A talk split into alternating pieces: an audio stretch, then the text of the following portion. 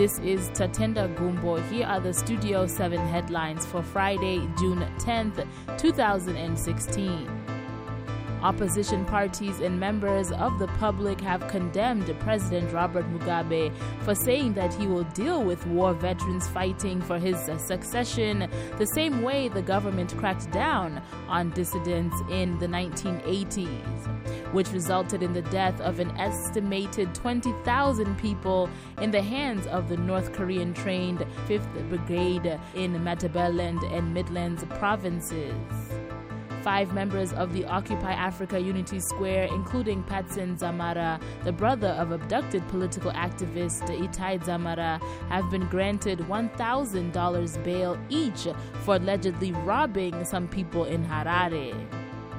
And the Warriors turned their attention to the COSAFA Castle Cup, hoping for a fifth record title after qualifying for the 2017 Africa Cup of Nations finals with one game to spare. Stay tuned for these stories and more coming up on Studio 7 at 7:30 p.m. on 909 medium wave and on the 4930, 5940 and 15460 shortwave frequencies. We also broadcast on www.channelzim.net.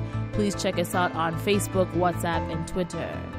This evening on Live Talk, our hosts Blessing Zulu and Gibbs Dube will be talking with listeners and experts about President Robert Mugabe's remarks that he will deal with war veterans who say there will be bloodshed in Zimbabwe if Vice President Emmerson Mnangagwa does not become his successor, the same way his government cracked down on dissidents in Matabeleland and Midlands provinces.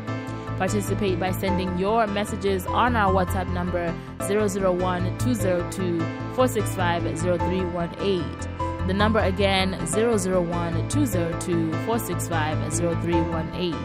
You can also post comments on our Facebook wall or send us your number so we can call you back. Please note we are live streaming on all our Studio 7 Facebook pages. Stay tuned.